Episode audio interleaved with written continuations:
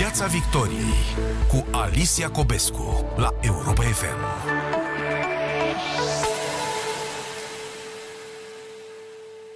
Bună seara, bine v-am regăsit pe frecvențele Europa FM și pe pagina de Facebook. Despre proasta comunicare auzim de câte ori traversăm o criză, iar acum cu o criză de durată, precum se dovedește pandemia, parcă se țin la în situațiile în care autoritățile dau greș când este să ne spună ce se întâmplă, ce fac ele și ce avem noi de făcut. Ce este prost în comunicarea din această perioadă și de ce este prost? Nu avem știința, nu avem putința sau nu avem voința să comunicăm ce e de comunicat? Și ce ar fi de comunicat, de fapt, și de către cine?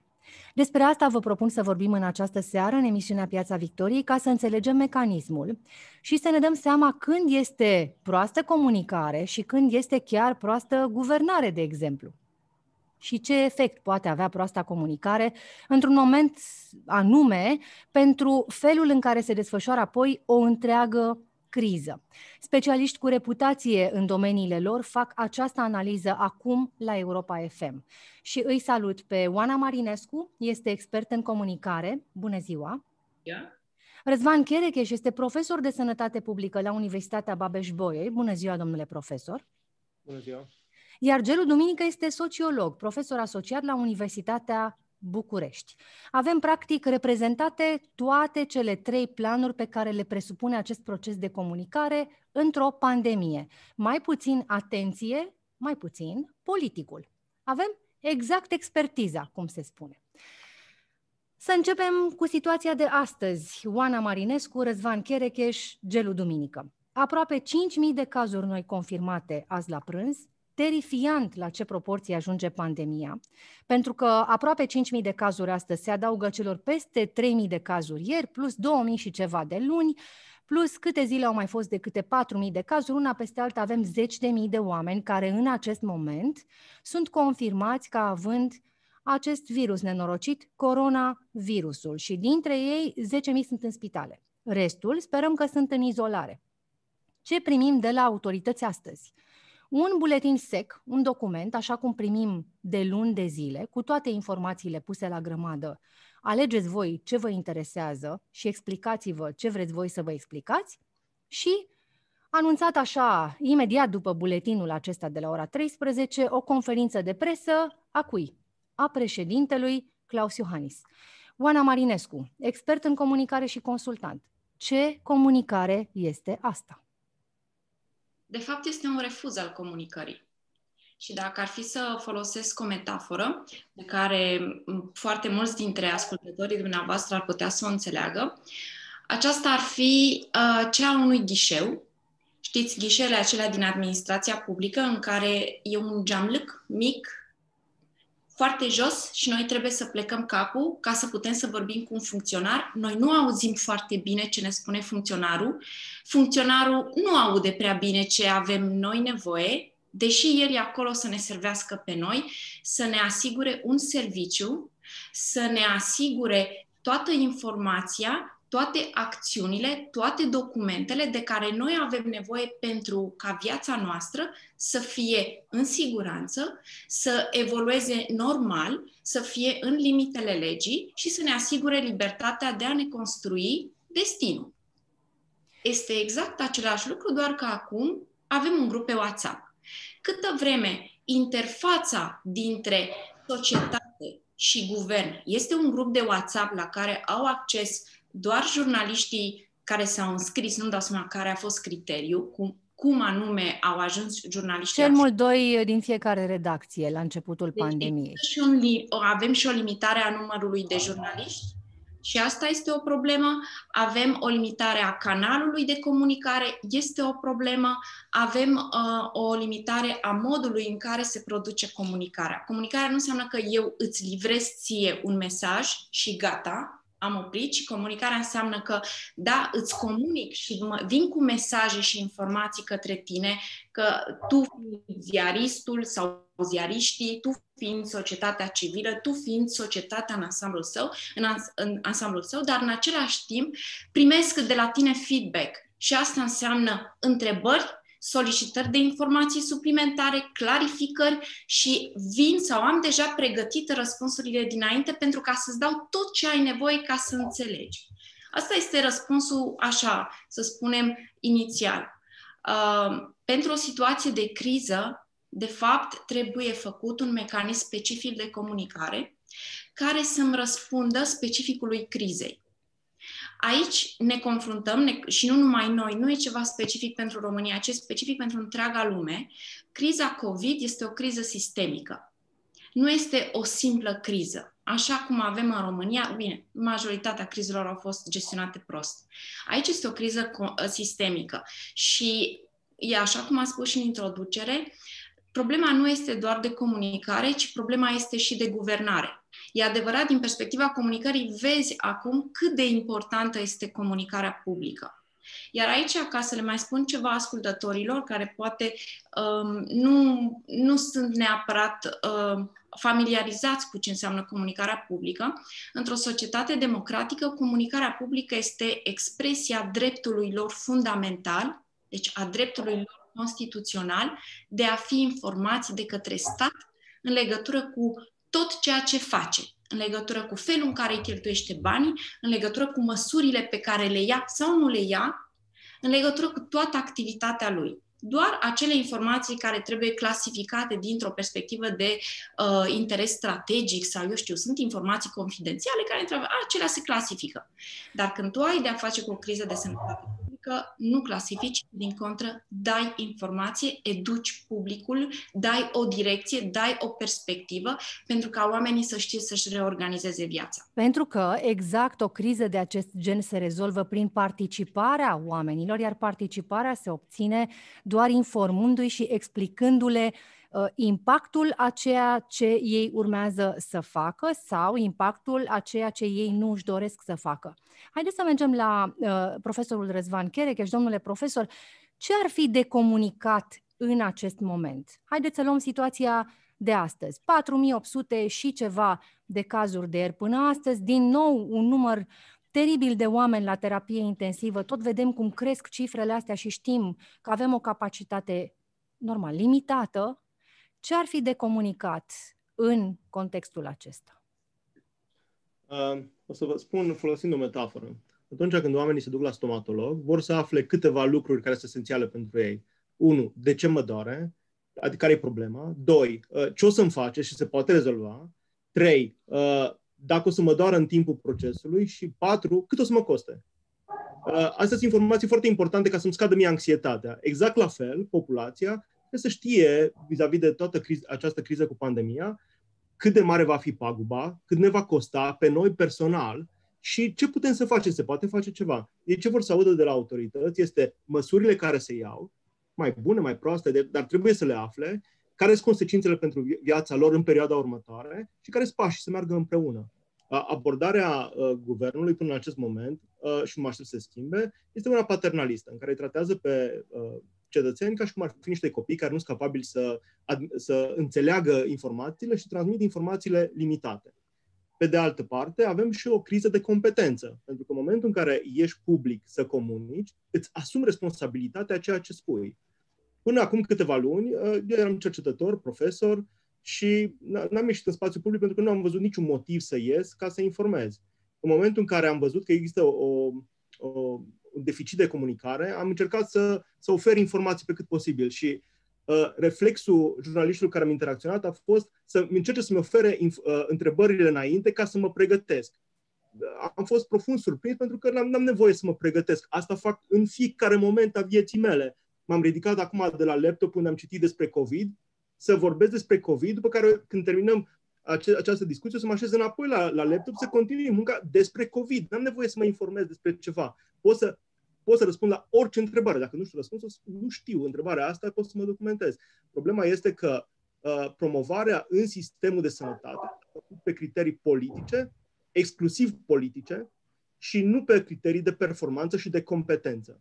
Și, de exemplu, în acest moment, la, la uh, Ministerul uh, Sănătății avem ministru și secretar de stat, toți chirurgi fără training pe comunicare, fără abilități de comunicare, fără înțelegerea uh, unui sistem de sănătate publică. Asta e ca și cum primarul într-un oraș ar decide să pună să se ocupe de planificarea instalațiilor într-un oraș pe instalatorul care lipește țevile cel mai fain în casele oamenilor. Deci sunt abilități complet diferite, nu se, nu se potrivesc una cu alta. Deci avem și o criză de competență, nu avem oameni competenți pe comunicare. Ca training în facultatea de medicină și rezidențiat de chirurgie, nu se face comunicare. Mai mult, comunicarea cu pacientul, și o spun cu toată responsabilitatea, se face deosebit de prost în universitățile de medicină. Și se vede după felul în care se comunică uh, medic-pacient la noi.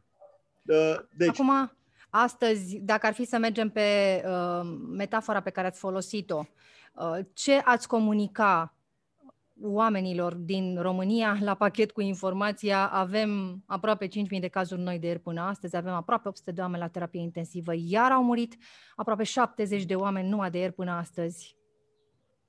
Ce, ce aș fi transmis eu? Aș fi zis așa, situația e serioasă, nu, e, nu suntem în vârf, numerele vor continua să crească.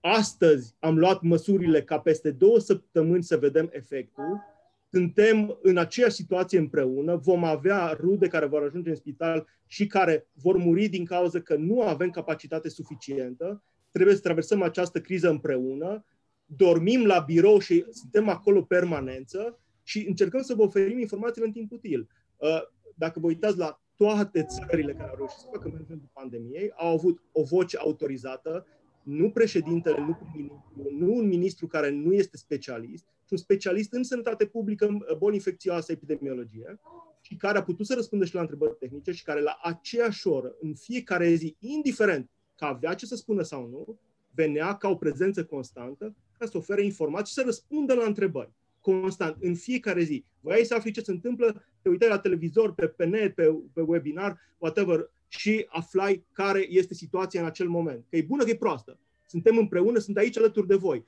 Dacă te duci la, uh, la, la spital și afli că ai cancer, vrei ca medicul să fie lângă tine, să-ți spună, nu merge bine, dar e lângă tine, să aici. Și dacă nu o să reușești, să, dacă nu o să supraviețuiești, tot lângă tine o să fiu. Asta e tot ce poți să oferi în momentul ăsta. Dar dacă medicul nu e niciodată acolo și tu ca pacient întrebi asistentele, întrebi infirmiera, oare nu știi ce diagnosticam, oare nu știi ce ar trebui să fac? Anxietatea și panica afectează mult mai tare. Ori într-o situație de genul acesta, când avem pandemie, informațiile, campania de informare este mai importantă decât uh, tratamentul. Sincer vă spun, există analize. Dacă am închide mâine toate spitalele din țară și am băgat toți banii pe comunicare, efectul pe termen lung pentru întreaga populație ar fi mai bun. Da, am avea morți care le-am putea evita, evident, dar efectul pe termen lung va fi mai bun. Comunicarea ne va scoate de aici. Gelu Duminică, vă uitați la, la cum se comunică de 8 luni încoace de când avem această, această pandemie și vă gândiți la ce fel de impact asupra omului la care poate ajunge, poate nici măcar nu ajunge această comunicare? Comunicarea, într-un fel sau altul, ajunge sau ajunge din sursă primară sau din gură în gură. Da, într-un fel sau altul ajunge. Eu nu cred că populația României nu este informată despre coronavirus. Având posibilitatea de a circula în toate mediile și asta foarte bine educate și asta foarte slab educate și rural și urban și așa mai departe. Toată lumea știe. Problema este că nu mai are încredere în ceea ce se presupune că ar trebui, trebui să primească ca informație de la autoritate. 93% din comunicare nu este ce dăm pe gură ce, ce transmitem, paralimbaj, non-verbal.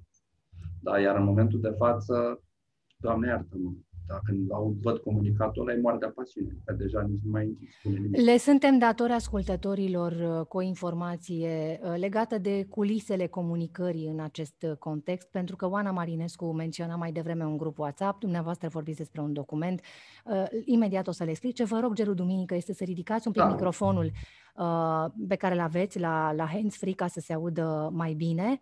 Bun. Este o legătură online și nu întotdeauna cea mai bună. Astea sunt efectele distanțării. Pentru că, Aș iată... niște vecini care în timp ce comunicăm noi, da, au considerat că trebuie să dea drumul la, la muzică.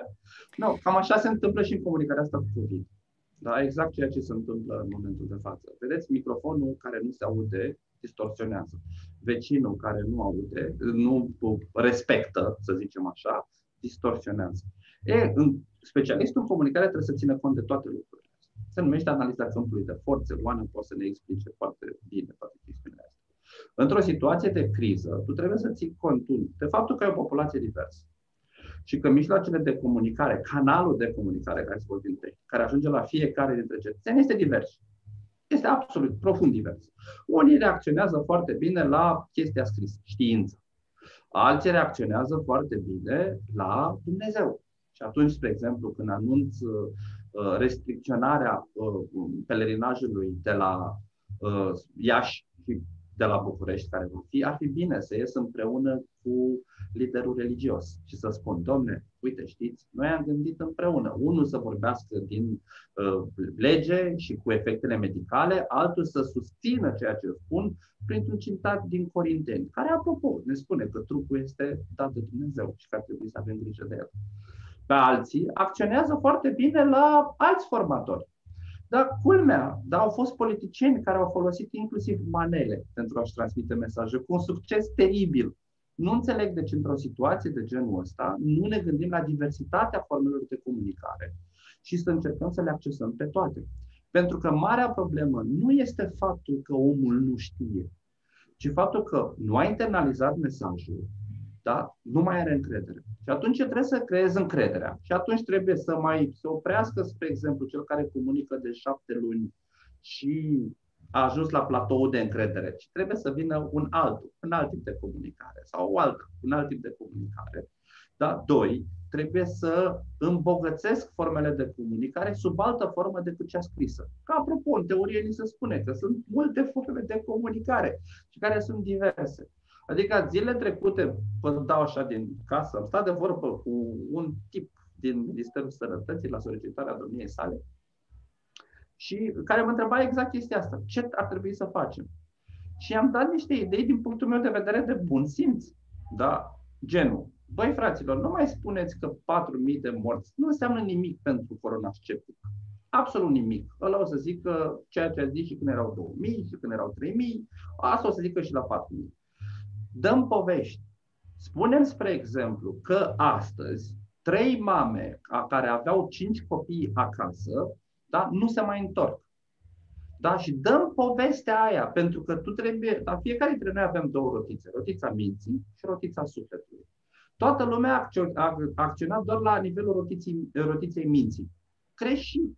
Da, principalul artizan al acțiunilor noastre nu este mintea de multe ori, ci este rotița sufletului.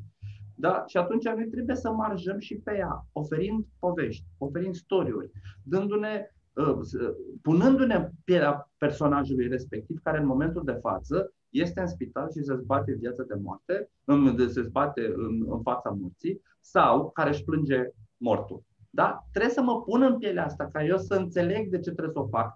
Dacă nu o fac pentru mine, să o fac pentru cei dragi. Dar tu, comunicatorul, emițătorul, trebuie să mă duci pe zona aia, pentru că eu să-ți dau feedback-ul de care Oana îți spunea. Da, doi, folosește canalul meu de transmisie. Noi avem 42% în populație, din populație, da, cel puțin cea școlară, care este analfabetă funcțională. Dumnezeule, da, dacă citim, da, voi jurnaliștii cu experiență de lucru cu documente publice, voi chinuiți să căutați documentele alea. Da, închipuiți-vă pe, închipuiți-vă pe mama mea, analfabetă, da? încercând să înțeleagă un astfel de document. Mama mea care este analfabetă. Da? Și pentru ea contează mult mai mult ce zice preotul. Pentru mama mea și tipologia mamei mele, contează mult mai mult ce zice preotul. Și dacă preotul, spre exemplu, zice, haideți cu anălină, cu anălină îi se spune, by the way, da? Hai, să știți, totuși, ne apără Dumnezeu pe toți. În cine credeți că o să aibă mama încredere? În domnul Iohannis sau în preotul de la mine din parohie. Adică toate lucrurile astea trebuie să înțeleagă și toată comunicarea trebuie să fie generată de un tip de solidaritate pe care leadership-ul trebuie să-l creeze. Noi avem lideri civici, religioși și politici care fiecare comunică în felul lui, de multe ori antagonic. Și atunci, logic, avem rezultatele astea. Nu înțeleg ce face grupul de comunicare strategică, nu înțeleg care este viziunea de comunicare a domnilor lor, nu înțeleg care sunt specialiștii în domeniile da, relevante pe care domniile lor îi au. Ceea ce știu cu siguranță este că în interior nu au niciun sociolog care să le explice ce este cu societatea românească. Oana Marinescu, ați identificat cine sunt comunicatorii în această pandemie? Uh, putem să-i vedem pe cei care ies de obicei în uh, conferințele de presă, însă Uh, cred că mai corect este să vedem că nu există un comunicator așa cum ar fi, sau nu există o serie de comunicatori așa cum ar fi fost nevoie pentru această criză. Persoanele care și-au asumat rolul de vector de comunicare, din ceea ce înțeleg eu cel puțin, sunt persoane care par să fi căutat mai mult popularitatea pe care ți-o, ad- ți-o dă faptul că ieși în față și uh, comunici anumite lucruri în numele statului român. Și se vede, s-a văzut în câteva sondaje de opinie care au fost date publicității în aceste câteva luni, că cel puțin uh, unul dintre cei care au uh, comunicat intens în numele statului român în această perioadă, mă refer la domnul Arafat, are și uh, și-a consolidat și imaginea publică. În același timp... Până la un moment dat, căci apoi a dispărut și el din peisaj. Da, este foarte interesant momentul în care cei care sunt foarte dornici de imagine construită în criză dispar. Uh, este de fapt un semn uh, că acolo se întâmplă ceva, pentru că de la un moment dat tocmai cel comunicatorul de criză începe să și încaseze și să plătească polițele, să spunem, pentru o comunicare proastă sau pentru o gestiune proastă a crizei. Și este foarte posibil ca odată ce ești acolo și vezi uh, în interiorul sistemului, să-ți dai seama că uh, odată ce sistemul chiar nu mai poate să gestioneze această criză, tu personal ai de pierdut și să preferi să te protejezi uh, pe tine ca persoană. Uh, în loc să mergi mai departe, spre exemplu, sau în loc să dai o soluție pentru a asigura serviciu public care este comunicarea instituțională într-o situație de criză în mod special. În mod normal, ar fi trebuit uh, să își aleagă un comunicator de criză, așa cum au spus și antevorbitorii mei, așa cum uh, au, uh, deja au fost date exemple, ar fi trebuit apoi să își aleagă vectori de comunicare diversi, care să se ducă cu mesaje construite în mod adaptat și ar fi trebuit să facă o segmentare foarte atentă a grupurilor țintă, mergând la cele mai mici detalii. Însă toate acestea ar fi trebuit să fie construite în în mod coerent și ar fi trebuit să aibă un element comun. Uh, empatia și compasiunea și respectul. Din păcate, din luna martie, nouă ni se dau ordine. Ni se arată degetul, corect. Da, deci suntem, mai avem un pic, suntem puși la colț pe, cu, cum era, pe coș de nucă și eventual din când în când mai și scoate careva cureaua la noi. Uh, Ceea ce se întâmplă, și aici am să-l contrazic pe Gelu Duminică, uh, deși, uh, deși la nivel de construcție de mesaj în cuvinte, da, era o construcție rațională sau care părea rațională, așa cum uh, ați spus, nu, comunicarea nu este doar verbală. Ei bine, tonul comunicării noastre a fost unul să inducă frică a, în clipa în care vrei să induci frică, nu te mai adresezi numai, nu te adresezi rațiunii, ci din contră te adresezi emoționalului primitiv. În, aici nu e vorba de orice fel de frică, înțelegeți? Nu e vorba de frica că plouă un pic mai mult mâine și, eu știu, mi se inundă strada și o să mă ud la picioare. Aici e vorba de frica de moarte. Nu, e frica stai, stai. E, e, e o chestiuță aici, pentru că frica asta a mers în prima parte. Te rog. Te rog. În clipa în care tu, în calitatea ta de comunicator, ai de transmis informații și mesaje care au o legătură cu un subiect atât de delicat cum este frica de moarte, care ne activează la un nivel instinctiv, e nivelul de supraviețuire, trebuie să fii foarte atent. Pentru că riscul să generezi o reacție adversă de negare e foarte mare, e o reacție psihologică. Și să știți că mulți dintre cei care acum nu cred că li se poate întâmpla ceva, au intrat în acest mecanism de apărare, acest mecanism psihologic. Ei vor să se protejeze de frica de moarte. Nu oricine poate să stea să se uite, ok, s-ar putea să mor mâine. Și în general Sau... întrebarea este, dar ce ai văzut tu pe cineva murind? E una dintre formule, la fel cum e și cea la care uh, uh, se referea și gelul duminică, exemplu acela, da, lasă că ne protejează Dumnezeu. Sau, cum mi-au spus mie nu știu câți, lasă, lăsați, domnule, nu mai purtați masca aia, că dacă e să vi se întâmplă, vi se întâmplă și gata. Da. Uh, frica de care vorbea Oana Marinescu mai devreme a mers în primele luni. După care nu uitați că ce ni se spunea pe gură, adică, adică am avut exact chestia aia, să spui ce face popa nu ce zice popa, nu ce face popa. Pentru că vedeam taman comunicatorii, ăia care ne arătau degețelul, oferind excepții, încălcând ei înșiși regulile și așa mai departe. Și atunci, logic, pentru cei care în primă fază, România purtând să exemplar în perioada, din punctul meu de vedere, în perioada martie-mai, da? în primă fază acționa corect, au zis, stai bă, dar ce mai prost? Adică, dar de ce ăla a putut să-și îngroapă mort, sau a putut să fie îngropat cu onoruri militare și eu ar trebui să-mi duc mama ca pe ultimul câine, cum zice românul. Dar de ce ăla a putut să aibă botez la copilul lui să facă botez și eu nu, eu nu pot? A, de fapt, voi ne luați de proști. Din nou revenim la încredere, da? încrederea în establishment. Și atunci, logic, reacțiile au fost de genul ăsta. De acolo, comunicarea nu poate fi liniară. De asta am zis de strategie comunicare. Adică dacă eu spun te iubesc partenerei mele pe același ton timp de 20 de ani, da? după 20 de ani nici nu mai înțelege că i-am spus eu te iubesc. Adică, o așa, bine, mă, mi-ai spus și tu. Dar dacă astăzi îi spun te iubesc, mâine aduc flori, ă, poi mâine o scot la cină, răspoi mâine o scot... Da. Logică vede că, de fapt, sentimentele sunt acolo și înțelege cu totul și cu totul altceva. Dacă sunt atent la nevoile ei, o aud că spune nu știu ce, e același lucru. Comunicarea nu poate fi liniară. Noi avem același tip de comunicare de șase luni, același tip de mesaj, aceeași prezență, da, de foarte multe ori, care pentru mine este moartea pasiunii. Doamne, pentru mine e moartea pasiunii. Adică când îl văd pe domnul Arafat, Vela, da, când îi vedeam ieșim, erau. Da, era domnul nu Vela, Cugecut. Acum asta este domnul să... Iohannis. Asta o să ne rămână. Este domnul Gecuța. Iohannis și atenție că aici jurnaliștii sunt într-o, într-o postură ingrată pentru că este singurul oficial cu care poți să spui că ai contact direct, contact. poți să pui o întrebare, da. ți se poate răspunde, dar atenție, nu este deloc direct responsabil de ceea ce se întâmplă. Odată, doi. Și dacă vrei are... să-i pui o întrebare punctuală legată de situația în Corect. care ne aflăm, da, asta vreau zic, că te va pasa în altă parte. Răzvan Cherecheș, spuneați la un moment dat și mi-am notat, mă aștept ca asta să se schimbe. Vă așteptați în sensul că aveți indicii că asta se întâmplă sau sperați că asta se va schimba apropo de comunicarea ineficientă, de lipsa de comunicare, de fapt? A, nu, probabil că am greșit. Mă, mă referam, nu mă aștept să se schimbe. Nu, nu, deci nu am nicio speranță. Speranțele mele au murit toate. Am înțeles, mare, bun. ultima de amor și el. Da, uite, și vrea să vorbesc de optimismul ardelenilor, dar de unde? Păstrasem un minut la final pentru optimism, dar uh, se pare că o să rezervăm minutul acesta pentru altceva.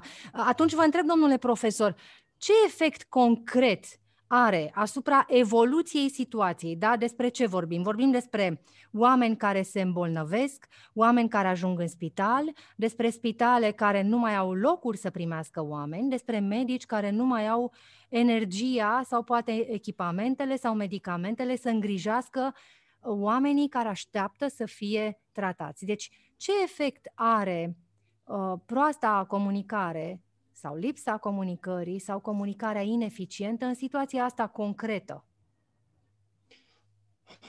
Într-o situație de pandemie, de epidemie, uh, o comunicare ineficientă costă vieți. Uh, am fost profund indignat și la nivel profesional și la nivel personal de comunicarea, de exemplu, a fostului prefect a capitalei, care relativiza marja, uh, limita de 3. A, 3,4, nu-i problemă, 3,02, nu-i problemă. Deci, uh, transmitea un mesaj care făcea ca populația, exact cum zicea domnul Duminică și are perfectă dreptate, să relativizeze situația, să nu respecte regulile și asta va ajunge să ne coste vieți. Uh, un exemplu extrem de clar. În acest moment, în București, în Cluj și celelalte orașe vin din urmă, sau școlile sunt pe online, s-au închis localurile. Uh, nivel, orizontul de așteptare a populației este că în două săptămâni se ridică această stare. Da? Și nu se spune, nu, nu se va ridica în două săptămâni, nici vorbă. În două săptămâni, în, do- în următoarele două săptămâni, indicele va continua să crească, va depăși patru și va merge mai departe. Dacă continuăm până încă două săptămâni, se va aplatiza și încă două, trei săptămâni probabil va coborâ înapoi sub trei. Deci suntem pentru o lună jumate, două luni în starea asta. Dar, și aici este un mare dar, care din nou nu se spune, dacă autoritățile locale nu se asigură că oamenii poartă măști în spațiile publice, cum? Prin două abordări campanii locale targetate pe populația de acolo. Ne-am convins la ora actuală, autoritățile centrale sunt incompetente și ineficiente în a comunica. Primarii, consilii județene să-și găsească experți locali să facă campanii locale cu accent ardelenesc, în limba maghiară, în limba romanii, pentru populațiile care au, făcut anume pentru ei. Măi, tu, clujanule, puneți masca, făcut anume ca oamenii să zâmbească și să răspundă. Și cealaltă pentru cei care nu vor, întotdeauna să fie oameni care nu o să înțeleagă și nu o să vrea, amendă, amendă, amendă. Și a doua, vânarea ă, evenimentelor private. Pentru că dacă ai evenimente de super spreading cu sute de oameni care se adună, alea distrug complet uh, erul la nivelul unui județ. Dacă autoritățile locale nu vor face astea, și multe județe nu vor face asta, pentru că urmează, noi așa, în decembrie, alegerile, și să-i hărțuiești pe oameni să dai amendă pentru mască, să-i întrerupi la botez, să, să faci dosar penal organizatorului nunții, asta te costă serios politic. Ce se va întâmpla? Ne așteaptă o iarnă lungă în care școlile vor fi online, toată iarna, deci vorbesc până în martie. Uh, localurile vor fi închise. Nu știu câți dintre proprietarii de restaurante și de localuri vor supraviețui 5 luni de zile complet închiși. Terasele se vor închide, vor începe temperaturi sub 0 grade. Deci, dacă autoritățile locale nu își vor face treaba și nu vor comunica eficient, ne așteaptă o iarnă grea. Dar și asta se poate rezolva dacă se face comunicare locală. Oana Marinescu, uh, sunteți familiarizată cu sistemul. Vă imaginați discuțiile din culise între uh, Ministrul Sănătății pe care um, uh, îl știm medic, da? specialist, el întotdeauna așa se prezintă, specialist, și premierul Ludovic Orban, care este lider politic, și făcând o cântărire a situației, băi, cât le spunem, dar dacă le spunem atâta o să ne coste, nu o să ne mai voteze, lasă, mai bine nu le spunem. În felul ăsta se poartă negocierea când hotărăști cât spui și cât nu spui, având alegeri în față? Păcate, răspunsul e da. Uh, și, din păcate, se întâmplă ca aceste discuții să se poarte în acești termeni, tocmai pentru că nu există competență pe comunicare strategică, în ciuda denumirii acelui grup, și competență pe comunicare uh, instituțională și nu, niciunul dintre demnitari nu și-a asumat răspunderea pe care de fapt o are față de cetățeni. Și vreau să vă spun că argumentul acesta al pierderii politice Uh, pe care ar avea o politicieni în campanie dacă iau măsuri uh, dure, ferme și corecte pentru gestionarea unei crize sanitare este fals. Arată doar o uh, limită sau absența unei viziuni și incapacitatea de a găsi soluții. Pentru că tu, de fapt, și ca politician în campanie, deci nu așa, în campanie poți să fii și să poți să-ți construiești profilul tocmai arătând că tu vrei să faci un bine public, vrei să salvezi oamenii, să, să le protejezi viața, sănătatea, veniturile, stilul de viață cu care s-au obișnuit sau la care țin, iar pentru asta tu ai venit cu un set de măsuri publice și acționezi, nu doar te prezinți uh, la o conferință de presă și te dai mare, ci acționezi pentru a implementa acele măsuri. Le explici, le spui de ce măsurile acelea sunt de interes public, le, te consulți cu stakeholderii ca să se vadă că nu vin doar de la tine, ai, lucrezi cu niște specialiști, lucrezi cu societatea. În Germania există un dialog permanent între autorități și specialiști din diverse domenii și în urma acestui dialog ei, ei construiesc modul de gestionare a crizei. Și de asta sunt și mult mai bine decât noi. Bine, doar unul dintre motivele pentru care sunt da. să generalizez. Așa. Dar tu poți să faci asta. Deci argumentul că sunt în campanie și de asta nu uh, pot să facă nimic, de fapt îți arată cât de slabi sunt ca oameni politici și ca demnitari publici. Și asta este transpartinic. Deci nu e vorba că e omul, premierul cu tare de la partidul cu tare. E transpartinic, e o cultură politică sau o incultură politică și o incultură organi- organizațională în administrația publică. Iar aici îi consider responsabili inclusiv pe oamenii din funcțiile publice care sunt sub nivelul de demnitate, da? deci de la director general în jos. Pentru că ei transmit anumite informații în sus, vin cu anumite propuneri, vin cu un anumit stil a, a, organizațional, acela de a nu face lucruri de a nu ști, nu mă interesează, nu e treaba mea, hai să vedem cum mă, mă protejez pe mine. Și de fapt tu ai nevoie în criză să schimbi toate lucrurile astea, pentru că altfel nu rezolvi criza cu felul în care acționează instituțiile mari și cele românești în situații obișnuite. Două minute de optimism la final, iată, Gelu Duminică.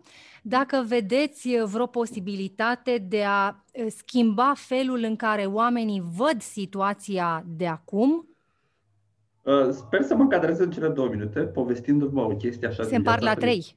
Da, uh, uh, povestind o chestie din viața privată. Uh, taică meu la un moment dat a suferit un atac cardiac și în căzătură da, uh, se alege cu o lovitură zdravă de pe față. Ai mei cheamă salvarea, vine salvarea, da, doctorul în timp ce îl controlau îi spune, domnul Duminică, aveți o echimoză. Tai că mi om cu șapte clase zice, aude cuvântul ăsta, echimoză. Bă, frumos, bă, ce-o fi da? Toată țigănia de la mine de acasă, logic, au venit salvarea, au venit să vadă ce se întâmplă. Da, tai că mi foarte grav după ce pleca salvarea care a refuzat spitalizarea. Da, uh, a, venit, a plecat salvarea, toată pentru ne-am Mircea, ce ai pățit? Și pe cel mai grav ton zicea, bă, tată, am o echimoză. Lumea, vai, moare, lumea Mircea, mă sună pe mine în București, toată nebunia, da, îl sun pe tata acasă, da, după foarte multă panică și îl întreb pe tata, tata, ce ai? Da, și tata zice, e grav, tata, grav, rău de tot. Ce ai, mă, tata? Păi am o echimoză. Și am început să înjur ce ai echimoză, i-am zis, pentru vânătaia asta ne pui la belele pe toți. Acum, de ce am povestit povestea asta? Pentru foarte mulți oameni din România, uh, coronavirusul e precum echimoza lui tata E o chestie așa de care auzit. Sună mișto, dar nu prea înțeleg efectele ei. Nu prea înțelegem efectele ei medicale, efectele ei sociale, efectele ei asupra propriei mele vieți, din punct de vedere medical, din punct de vedere ocupațional, din punct de vedere al orașului în care trăiești și așa mai departe. Nimeni nu ne-a comunicat asta. Nimeni nu ne-a spus efectiv ce se întâmplă cu orașul București în condițiile în care, spre exemplu, da, parte din tot orașul ăsta este închis pentru o lună jumătate. Ce se întâmplă cu copilul meu, care are parte de educație mult mai slabă online decât cea în față, față cel puțin din punct de vedere socio-emoțional. Da? Și ă, dacă mi explici chestiunile astea, s-ar putea să mă angrenezi în a susține măsurile Cine tale. să vă spună, cine să vă explice, în cine ați avea încredere în acest moment, gelul duminică? Uh, dacă v-ar spune, uh, dacă ar fi, deci eu aș avea încredere în știință. Eu am încredere în știință. Mama ar avea încredere în preot. Fratele meu ar avea în Florin Salam. Vecinul meu are în Adrian Copilul Minune, apropo că ăsta se aude pe stradă acum. Da? Alții au în Irina Lochin, alții în Alice Dumitrescu, alții în... Deci populația asta e atât de diversă. Unii în pastor, alții în imam, unii, bă, da, în bătrânul satului. Adică ăsta e un efort de comunicare profund. Da, și Dar nu gândim ce... la fel și nu simțim la fel, nu-i așa, Gelu nu, Duminică? Nu, pentru că suntem oameni diferiți, care suntem rezultatul propriilor noastre experiențe, culturi da, și știință la urmă. Răzvan Cherecheș, ce facem noi ca cetățeni în acest context, cu aceste autorități, cu această comunicare, cu această situație în care unii poartă mască, alții nu poartă mască, dar noi uh, am vrea să fim în siguranță. Noi, ca cetățeni, ne protejăm pe noi și protejăm pe cei din jurul nostru. Mască, mâini, distanță, regulile știe toată lumea. Dacă vrem să comunice mai mult cu noi autoritățile, trebuie să punem presiune pe ei cu toții și să le transmitem explicit că nu îi vom vota. Că vom vota cu oricine altcineva dacă nu-și fac treaba. Pentru că uh, tot guvernul, în perioada următoare, vor lua legătura cu experți în comunicare, cei care fac campaniile electorale, cei care se asigură că pun ardei iuți pe, uh, uh, pe, pano- pe, pe panourile electorale, pentru că oamenii vor răspunde la mesajele astea. Ăștia sunt oameni care sunt specialiști în comunicare și care, dacă nu vor include teme de, legate de COVID în această campanie electorală, vor afecta masiv uh, intenția de vot. Și atunci, strategia mea personală, care sunt complet în afara sistemului, deci eu, eu sunt profesor universitar, îi să îi arăt cu degetul constant pe ministrul Tătaru, pe prim-ministru Orban, pe președintele Iohannis, pe acești comunicatori execrabili care ne pun în pericol viața și care, dacă nu încep să facă o treabă mai bună, sunt responsabili. Și repet mesajul ăsta din nou și din nou, atâta cât pot eu, sperând că va ajunge cumva la ei și vor, la un moment dat vor avea discuție, poate ar trebui să comunicăm mai bine ca să ne voteze oamenii, nu așa? Și să se întoarcă către cei care uh, tocmai se pregătesc să pună un zucchini, că ardei, uite, deja e uh, perimat, uh, sau, ceva, sau o altă legumă pe, pe panou electoral, să zică oare cum am putea comunica? Și la momentul când, în sfârșit, politicienii noștri vor discuta cu niște experți în comunicare care cu care trebuie să aibă un contact în perioada următoare și vor începe cât de cât să comunicăm. Trebuie să fim pragmatici, nu trebuie să avem așteptări nerealiste. Politicienii noștri au capacități limitate de tot felul, uh, funcționarii noștri la fel, pentru că sunt produsul uh, acelor, acelorași politicieni, pentru că au ajuns pe poziții respective fiind promovați politic. Sistemul de sănătate cu atât mai mult este uh, uh, subsumat sistemului politic. Director de DSP, director de spitale au fost numiți politici și rămân în funcție politică, ceea ce e o mare greșeală și acum plătim costul. Da. Răzvan Cherecheș, mulțumesc tare mult. Oana Marinescu, de asemenea, Gelu Duminică, vă mulțumesc pentru participarea la emisiunea Piața Victoriei. Încă o treabă așadar, uh, o avem ca cetățeni să mestecăm cu grijă ce informații uh, ni se livrează. O facem și pe asta. Ne bazăm pe jurnaliștii cu experiență și pe activiștii civici care nu se lasă să țin scai de autorități și, cum spuneați, Răzvan Cherecheș, pun presiune ca să obținem până la urmă ce avem de obținut ca informație. O dovadă, știrile Europa FM urmează peste câteva minute la radio. Mulțumesc tuturor și pentru participare și pentru audiență. O seară frumoasă! Piața Victoriei cu Alicia Cobescu la Europa FM.